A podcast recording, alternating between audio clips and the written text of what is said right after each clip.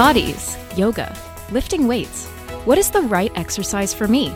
Find out on this episode of Boiling Point.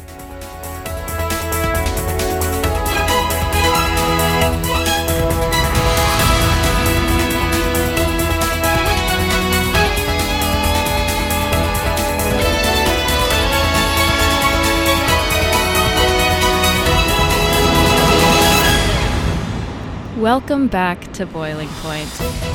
In this studio, we have myself, Sammy Burke, and Anastasia Shavrova. Today, we sit down with exercise physiologist Karen Mackay at University of Queensland to talk about her work looking into human diet and movement. Welcome to Boiling Point, Karen. Hello. so, Karen, um, you okay explain to me your title because there's quite a few things happening. You're um, not te- really a, a, physiotherapist but you study things to do with uh, kind of kinesiology and training and everything. So how do you like to refer to yourself? It's a great question to be honest. I've been changing titles throughout my career. It's been a while. Um, but overall, the basics is I'm a nutritionist and dietitian. I'm a sports dietitian. Mm-hmm. So I started as a dietitian back home. I'm originally from Chile. And then as I started, as I graduated, I went into the field of exercise physiology. Mm-hmm. And that's where I just started working as a sports dietitian, working with athletes. And now at the end of my PhD journey, I believe the correct proper title would be I'm an exercise physiologist more than a dietitian because I've kind of moved away from giving out diets and stuff like that. Okay. So in summary, it would be sports dietitian or exercise physiologist. That mm-hmm. would be either or. so what was it that, you know, what did little Karen why did little Karen get interested in in diets and and food and nutrition? Um, well, first I wanted to study uh, medicine. I wanted to be a doctor, mm-hmm. but then little Karen had a little bit, didn't have much of self esteem or confidence, and I thought I wasn't going to be smart enough to study medicine. And then I started realizing that I've always enjoyed food, and that's literally the only the reason why I decided to like, oh well, what can actually what deals with food and at the same time has a lot of physiology and like um a medicine type of career. Mm-hmm. And that's where I started studying nutrition. Okay. And then I moved toward the exercise bit because I've realized that after studying five years and working as a, as a dietitian mm-hmm. with people that had diabetes, I just felt like it cannot be that the advice for these people is walk 30 minutes. Like there has to be more to the equation. It's mm-hmm. not just about food. Mm-hmm and that's where i started looking towards exercise and the minute i started studying and reading about exercise and how exercise changes your physiology and adapts how the body adapts to physical exercise i just completely loved it and that's where i started going down that road Okay. I have a very basic but maybe controversial question to ask you. What is more important, diet or exercise? It's going to depend on your objective. So, of course, it has to be the correct answer is neither. One is not larger or more important than the other. Mm. They should all like there should all be.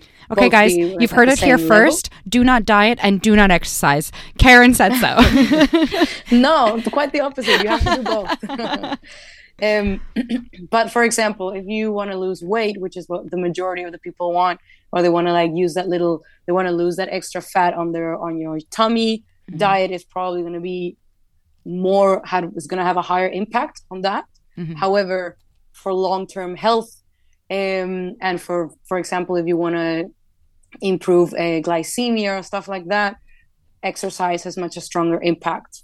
And conserving your strength and your power is also going to have a larger impact on your quality of life. So it, it all really, really depends on what your short term goal mm. is but the overall recipe is what we all know, which is the basics of a healthy diet mm-hmm. and a good chunk of exercise, keeping active as much as possible. Yeah. Right. So, what do you? I don't think... know if that answers your question. No, no it, it totally does. Exactly. Like, okay. you know. So, what do you think about fad diets then? Like, you know, keto diets and paleo diets and fructivorous diets. Like, what do you think yeah. about those?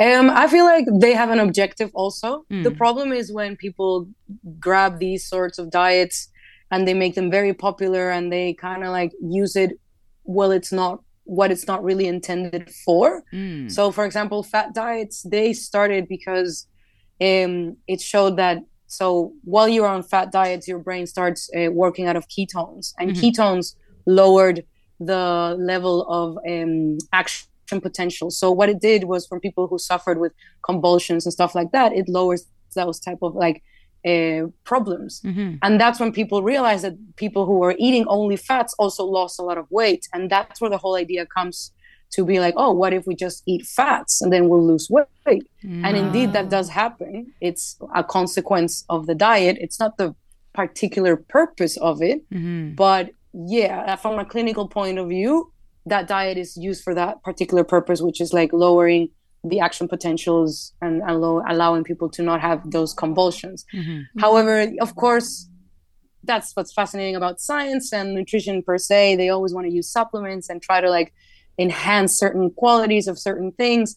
And yeah, then it's been discovered that fat uh, diets they do have an impact over exercise. However, what I've studied so far is that when you're doing exercise that involves high intensity mm-hmm. and yeah, like which the majority of, of, of high performance, let's say Olympic sports, they're all really really high intensity. Fat mm-hmm. diets are not recommended because oh. fats is a slow substrate. So right. our body to achieve or to obtain energy from fat, mm-hmm. it's harder for them. Mm-hmm. It's it's a slow substrate. Right. So I, you can live longer on fats and you yeah. can run for a very long period of time, but it has to be at a low intensity. So it could be around your 50% of your conditional capacity, stuff like that. Oh. So if you put a sprinter on a fat diet, he's probably not going to reach its maximum performance. Mm-hmm. But if you put someone that's, uh, let's say, um, super uh, super marathon, those guys that can run up to 100 Ks, right? That person could actually live out of a fat diet. It's oh. not ideal, but it's. I think it's uh, what's the expression that you have here in English? It's um, one size doesn't fit all, like mm. the glove expression. So yeah. it always depends on what sort of patient you are, what your objective is. Mm-hmm. Um, yeah. So that's my overall opinion. If someone comes to me and be like, "Hey, what if I start doing the fat diet?" I would actually ask them, "What do you want? What What's the purpose? What is it for?" Mm-hmm. And then I'll give them this advice, and then they can decide. Right. And so I think yeah. what you're sort of saying is that the problem with the fad diets is that they were originally intended for one purpose, and then now people are trying to apply it to a wider audience outside of that. Yeah. So then, how, which is okay. Uh, but mm. how do you sort of navigate that when you when you're doing your like when you're writing a research paper? Obviously, I think a lot of studies that are done on humans have, you know, it, it, it always comes, I think, with the caveat of it changes depending on the human. How do you navigate yeah. writing that? Because I, I come from an ecology background, and uh, it's mm-hmm. not something that I I guess we think about as regularly as people who work with human subjects. Yeah, it's a tough call because when you when you're doing human research, I think. And it's more of an issue of the writer. It's something that the reader has to take more into account. Hmm. And when I'm when I'm teaching back uh, this sort of topics in school, that's what where critical thinking enters. So, and it's so strongly and so important. Like you have to make them understand that even though you find this paper that has been done in five athletes and they use high fat diets and they improved X uh, performance, mm-hmm. you can't really extrapolate those data or those results to someone that has kidney disease or a person that suffers from diabetes or your your father-in-law who thinks who's going through a midlife crisis and yeah from now on he's not going to eat any more fruits.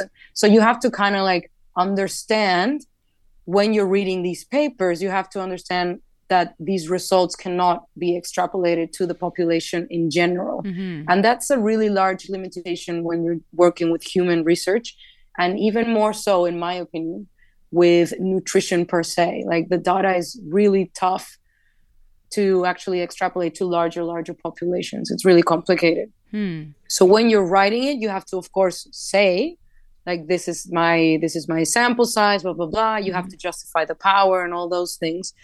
But at the same time the reader has to take full responsibility and understanding that what you read is not necessarily what's going to be the best for what other population you're thinking of That's a really good point. Yeah. Yeah. I think that's really good to keep in mind.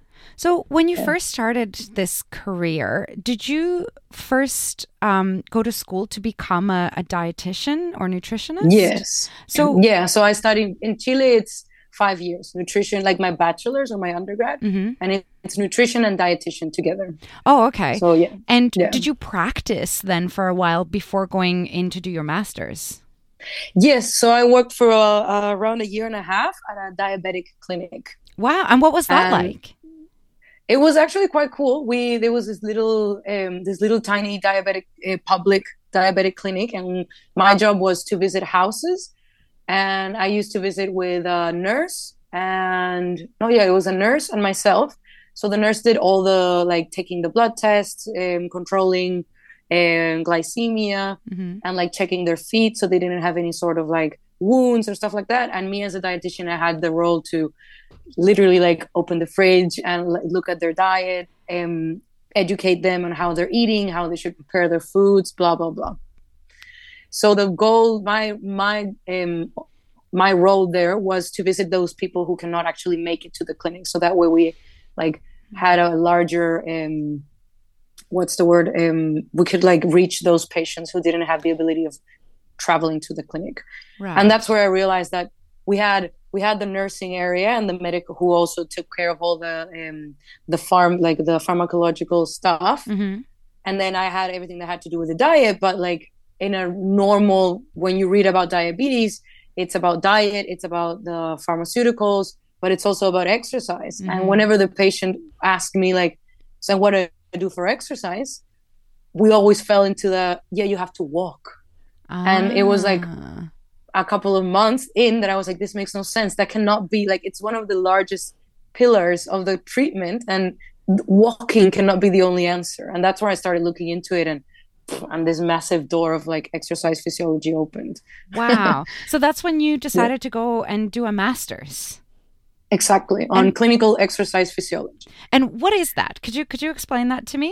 Yeah, so basically, clinical exercise physiology here in Australia, it's like physiologists, and what they do is you treat a clinical population, so people who suffer from different disease. So it could be either uh, older adults, or it could be someone that has, let's say, cancer, or someone that has respiratory disease, whatever different sorts of uh, disease, but you treat them through exercise. So, for example, in the using the same diabetes case exercise is one of the key foundations of controlling diabetes and improving quality of life and keeping the disease under like control without exercise out of the equation you can keep glycemia to a somewhat normal value but eventually the the deterioration of the disease is going to be much sooner whereas if you had that same participant exercising so exercise plays a really important role in controlling the disease and what's the word like putting pause to that um to what's the word uh, the deterioration of the per- the patient Right. so a clinical exercise physiologist helps treating patients Mhm. through exercise Okay, you have to sense? tell me. Yes, but can you please tell me what exercise should I be doing? Basically, I want to know what exercise like so when you say exercise, do you study like specific movements like running, you know, I'm thinking like crunches, like, you know, um or do you um or do you like prescribe specific movements depending on the person's illness? Like how do you how do you do that? And also I, I still need you to tell me what exercises i can do to prevent you know diseases in the future Yeah, definitely. So it's a good question because um, there's different type of exercise, and yeah, maybe I, I got lost a little bit there since I'm kind of used to the field. Um, so you can do, for example, you can do aerobic exercise, which is like running, bicycle, etc. And you can also do a strength training. So it's more like think think of the gym, think of Pilates.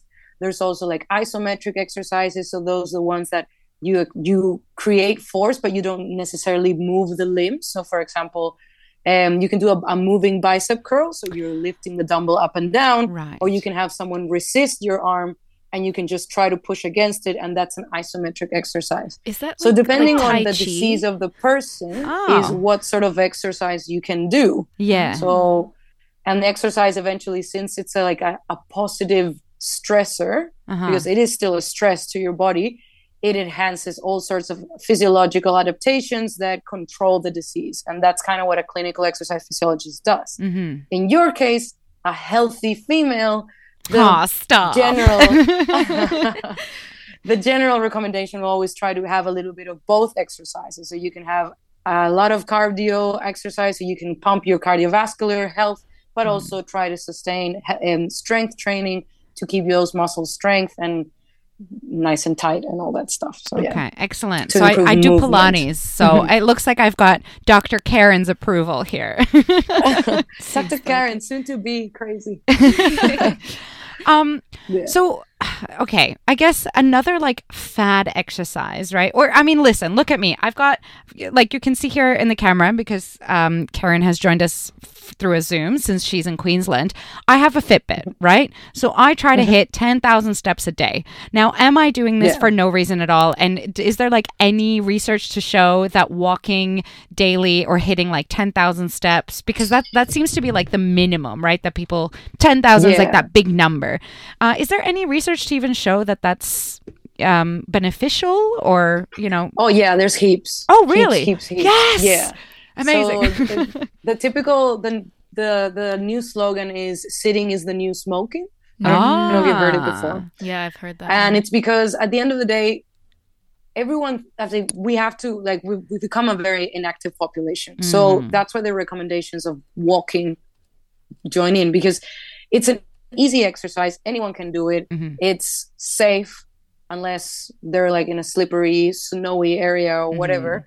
But it's the easiest recommendation.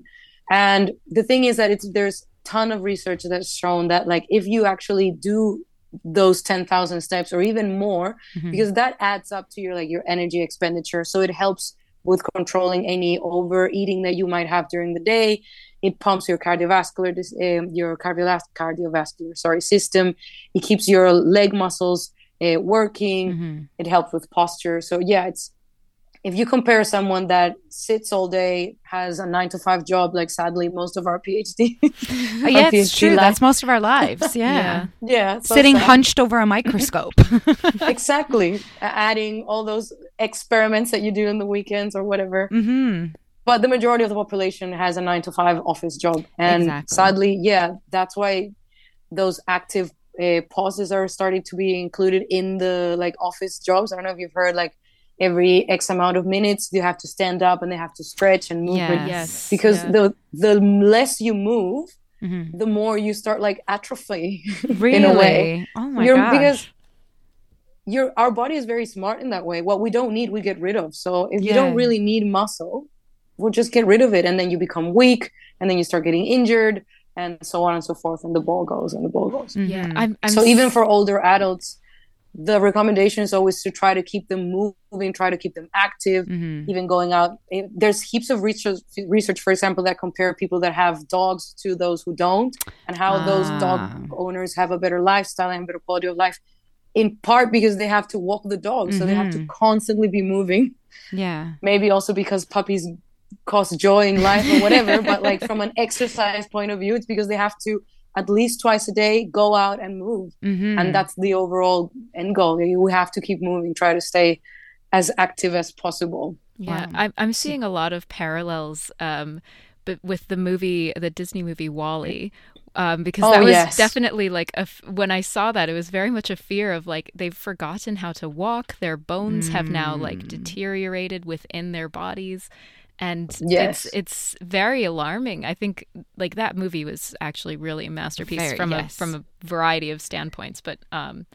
But yeah, what you're saying sounds very much like the possibility of that in the future Mm. being quite and a that's real exactly possibility. it like when i saw that movie i saw it when i was um well it's a quite, quite old movie i think i was maybe going on my way to do my masters hmm and i remember thinking like this is brilliant like from a from a dietitian slash exercise point of view it's it it hits like it's the nail in the coffin like that's exactly Mm-hmm. what it is and I don't know if you've if you've met someone that has back pain, for example.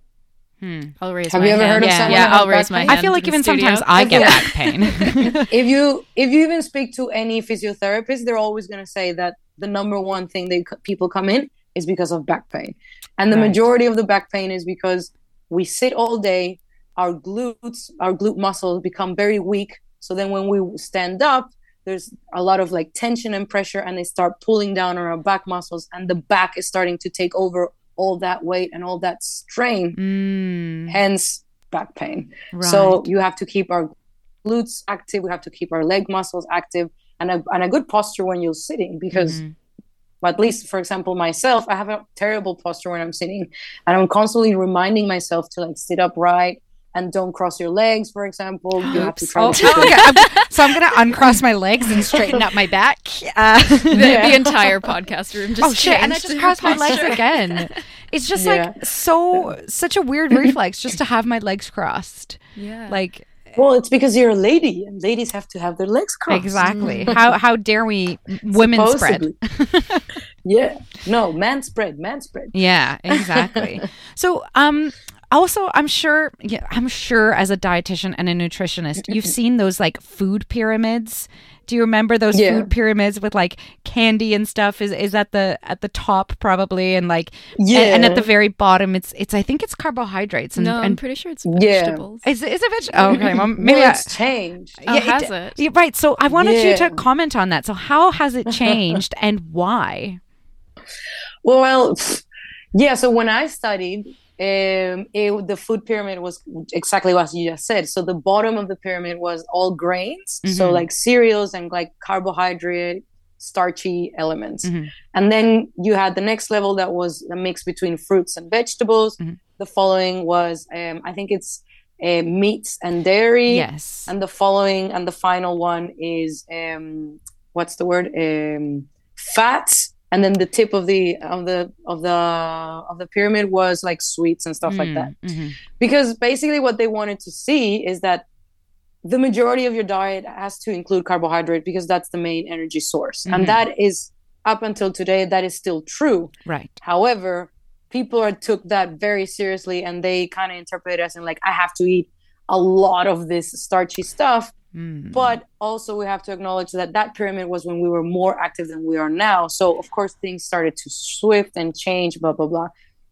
And now the bottom of the food of the pyramid. Well, there is a moment there that also like in the United States, they're not really using a pyramid anymore. It's a yes, circle. yeah. So I, Okay. I'm I'm from America, and uh, I think towards the end of my high school experience, they they switched over. I think it was actually like Michelle Obama or someone that was heading up the um, that change in how we talk about nutrition in school. Mhm. Um, Yeah. so yeah, it's it's very different from when I learned it first in elementary school, even in the few years that it took me until getting into high school, Mhm. that it changed so drastically. So I can't even imagine Yeah. how different it must look today. Yeah. Uh, yeah, I've when I was in school, I remember there was like the typical debate class. It was like, Mm. oh, pyramid circle, pyramid circle. really? Um, yeah, because uh, the pyramid kind of leaves a lot of food for thought. Like even the fact that it's like the sugars are included in the pyramid. mm-hmm. People were like, "Are you suggesting that we should eat sugars?" Oh yeah. so it's like that thing. And then some people, what they did, in, I've seen here in Australia in some places, um, that the bottom of the pyramid is vegetables Mm. and fruits, and the starchy items are a little bit are a little bit more like into the third or maybe second. Okay. Um, but yeah, so those type of things, it's in my opinion, it's been changing. It's been switching a lot. The Mhm. circle is kind of what's been taking more into uh, like the the outer range of the circle is like water, and then you have you. Div- it's like a dish. It's like a plate, and you Mm. divide it in quarters or like pizza pizza pies mm-hmm. call it that way. And then you have like if you depending on how much physical activity you do you have half of your dish divided in uh, starchy items. If Mhm. you don't do much exercise then half of the dish is going to be vegetables and the other the other quarter so then the other half is going to be divided in quarters and you're going to have a protein element so which can be meats or it can be gra- um, uh, legumes and then the other is going to be the starchy items and then you have a fruit on the side so each country what i've seen has like their own thing Mhm. happening. But overall, at the end of the day, I think what's happening, like the main conclusion now, is that it's all going to depend on the amount of physical activity that you do. What's going to be that base or that core of your food? What is um, a global thing is that ideally vegetable has to be the number one. Vegetables and fruit has to be one number one thing in your diet, Mhm. and then you adjust the starchy elements, Mhm. and the protein component kind of sticks quite permanent overall. Yeah. Mm. But I mean, And like you said, right?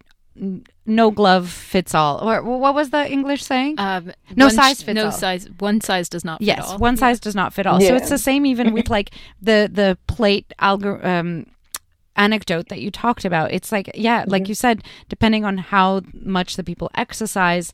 You might need different parts of that plate or the pyramid or you know whatever yeah shape you want to use. as a sports dietitian you use the plates a lot so like generally Mm. because you athletes they don't have the same training days so you can have really high intense training days or you Mhm. can have really low intense training days so there there's always the Mm. question like what should i eat and then you have to explain so when you if you're we're talking about a runner okay so if you're to do i don't know you're to have a long run today you're to have 10 ks or 15 ks then you should probably focus on this dish and you show them the dish that has a lot of starchy or carbohydrate uh, dense uh, food items. Mhm. However, if you're to do, uh, let's say, if that same person is to go to the gym, I'm to do a little gym session, then maybe we're to cut a little bit the carbohydrates and we're to try to focus more on the protein. So you you have these like tools who are like different dishes and they're going to adjust to that physical activity level that would be the most appropriate way of doing it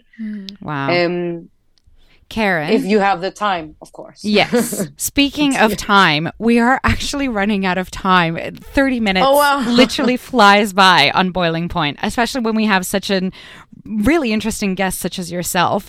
So, what I wanted to do you. is end of the podcast on what is your general advice, you know, as a um, physio. Oh my goodness. what- what- Exercise as an exercise physiologist um, and as a dietitian nutritionist, what is your general advice for the populace?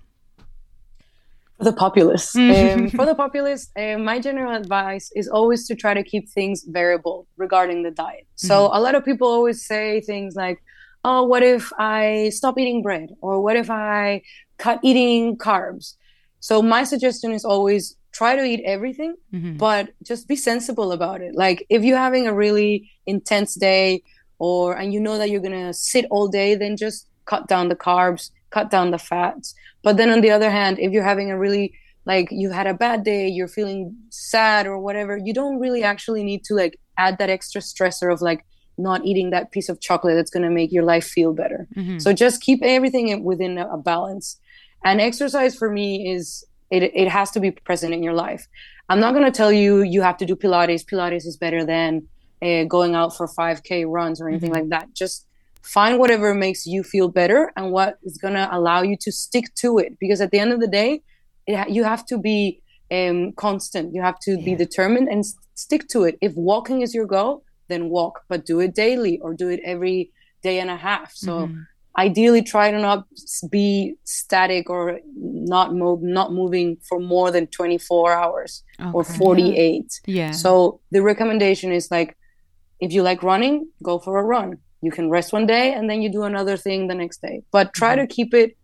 Um, try to find something that like really makes you feel good, Mhm. so that way you can actually keep it within time. And that's overall what I think is going to keep you healthy. So just stay active, Mhm. but doing something that at the same time you enjoy. Mm-hmm. That's, my excellent recommendation. advice. Yeah. Okay. Boiling pointers. You heard it here first. Everything in moderation and just keep on moving. Thank you so much for listening to Boiling Point. Uh, today on the show, we had Karen and Sammy and myself, and I hope to see you next time. Thanks so much. me